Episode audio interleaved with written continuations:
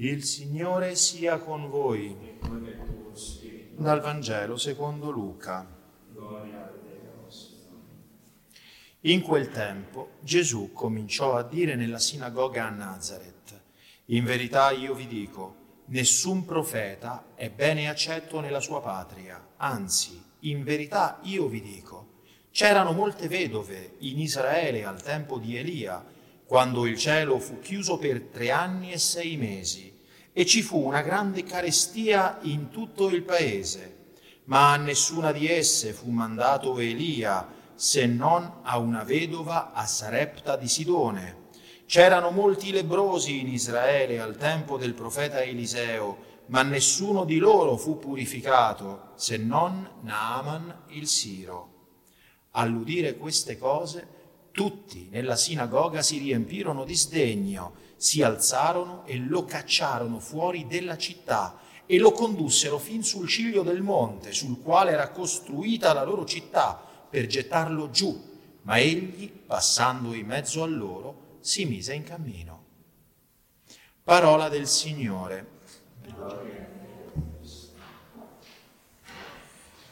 Siano lodati Gesù e Maria. Cari fratelli e sorelle, il Vangelo che abbiamo appena ascoltato è la seconda parte dell'episodio di Gesù nella sinagoga di Nazareth, quando si fa dare il rodolo del profeta Isaia e lo proclama e dice oggi si è realizzata questa parola. E erano tutti stupiti della sapienza con cui spiegava la parola di Dio, eppure si cominciano a domandare, ma questo non è il figlio di Giuseppe, non è il figlio del fabbro, i suoi fratelli, le sue sorelle, noi conosciamo tutti, sono qui tutti in mezzo a noi. E non fa grandi miracoli, anzi non ne fa quasi nessuno, cose di poco conto. Questi erano andati probabilmente lì per vedere questi segni incredibili che il loro, che si diceva, il loro concittadino compiva a Cafarnao. Ma Gesù risponde loro così, nessun profeta è bene accetto nella sua patria.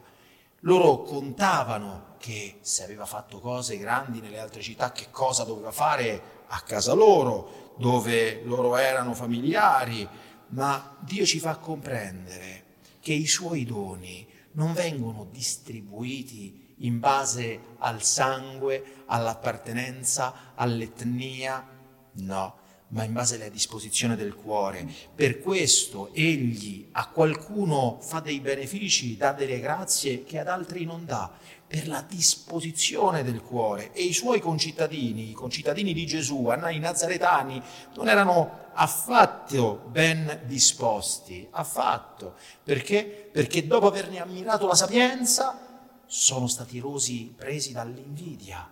Ma questo è un nostro cittadino, da dove gli escono queste cose? Come gli possono uscire? Erano increduli. Loro non vedevano in Gesù che il figlio di Giuseppe, invece gli abitanti di Cafarnao lo riconoscevano come, come un inviato di Dio, avevano fede, avevano fede. E Gesù, per spiegare a loro e a noi questa cosa, fa loro un paragone alquanto offensivo visto loro, dal loro punto di vista. Perché? Perché gli parla di due figure pagane. La vedova di Sarepta di Sidone, a cui fu mandato il profeta Elia dopo tre anni e sei mesi di siccità, e il lebroso Naaman, che era generale del re di Aram, cioè era, erano due pagani. E Gesù dice, queste grazie in quei tempi lì non sono state fatte ad altri che ai pagani, che ai pagani. E viene un po' qui l'eco di quello che altrove dice Gesù nel Vangelo di Matteo, in verità vi dico, vi sarà tolto il regno di Dio e sarà dato a un popolo che lo farà fruttificare, che lo farà fruttificare, che sarà ben disposto. San Bonaventura nota ancora più sapientemente un secondo livello di significato, perché Gesù prende questi due esempi, non solo perché sono due pagani, ma perché nei due fatti specifici egli significa delle cose particolari.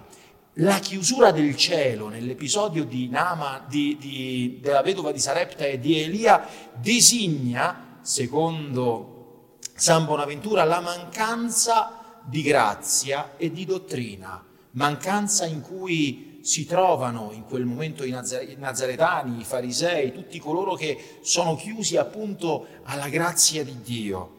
Dice ancora, è detto che la pioggia fu sottratta per tre anni e sei mesi perché nei tre anni e mezzo che Gesù ha predicato, coloro ai quali il Signore predicò non accolsero la pioggia della grazia come avrebbero richiesto i loro peccati. Infatti, benché la pioggia cadesse su di loro, la pioggia della predicazione divina, perché era lì presente la fonte stessa della grazia, essi non l'accolsero perché essa potesse produrre frutti.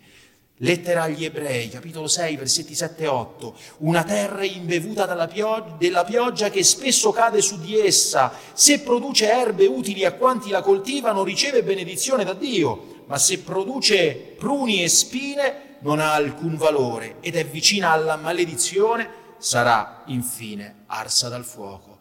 Quindi la chiusura del cielo segna la mancanza della grazia e della dottrina, del, delle disposizioni per ricevere la grazia, che è appunto la retta dottrina.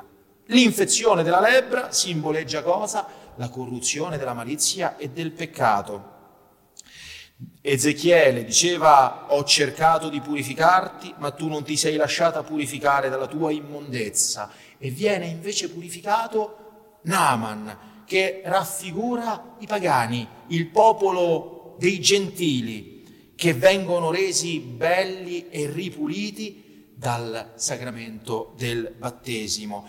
E infatti sette volte è stato detto a Naaman di andarsi a bagnare nelle acque del Giordano, in quello stesso Giordano dove il Signore istituì il sacramento del battesimo sette volte che ci rimanda ai sette sacramenti di cui che sono l'economia della grazia che cominciano proprio con il battesimo sette volte perché, perché il battesimo cura i sette vizi capitali e ci rifà nuovi donandoci i sette doni dello Spirito Santo. E peraltro le acque del Giordano prima che Gesù le santificasse, quindi in questo, non avevano per se stesse la virtù di purificare, di mondare, di nettare la lebbra, non l'avevano, ma l'hanno avuta e sono state rese salutari e salvifiche per la parola di Eliseo. Vai e lavati sette volte. E uguale nel battesimo l'acqua acquista quella potenza per le parole del ministro che dice io ti battezzo nel nome del Padre, del Figlio e dello Spirito Santo. Perché? Perché è la parola di Dio che realizza ciò che significa e quando è Dio a parlare, lui opera meraviglie.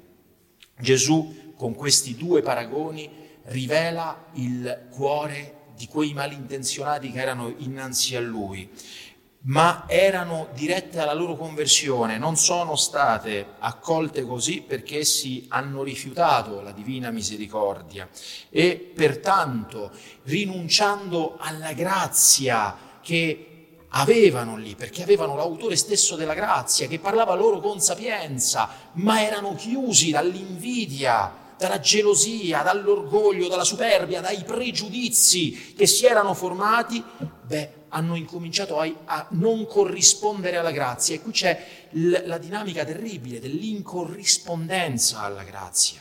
Il Signore ci fa grazia, una, due, dieci volte, cento volte e noi rifiutiamo, ci chiudiamo e che cosa succede? Al contrario di quello che accade quando corrispondiamo alla grazia, cioè da ogni grazia a cui corrispondiamo ne viene qualcun'altra più grande, qualcun'altra più perfetta, più santificante, al contrario l'incorrispondenza alla grazia ci fa scendere in una spirale che ci porta, ci porta alla malizia più perversa. Dove arrivano costoro?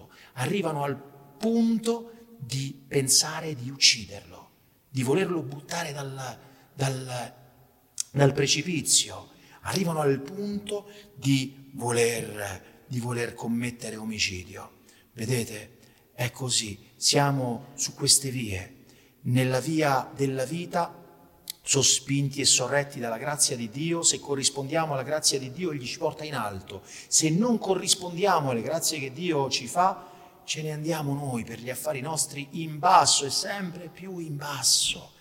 Così sono gli uomini. Diceva Don Dolindo che gli uomini si entusiasmano con facilità delle belle parole che loro vengono dette e appena una tentazione o un sentimento disordinato li sconvolge, vanno all'eccesso opposto e giungono fino al delitto. È penoso il constatare che molte anime cominciano la loro vita spirituale con entusiasmo e poi finiscono non solo per rilassarsi miseramente, ma per cadere nell'indifferenza addirittura nella miscredenza. Si lamentano di non ricevere grazie, di non essere mai esaudite da Dio e non si umiliano attribuendo questo alla loro poca fede.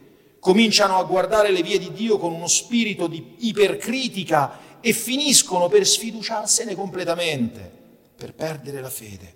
Errano miseramente nei loro pensieri e si formano dei criteri così sconvolti che intorno alla vita spirituale che si disorientano completamente ed è quello che accade ai nazaretani.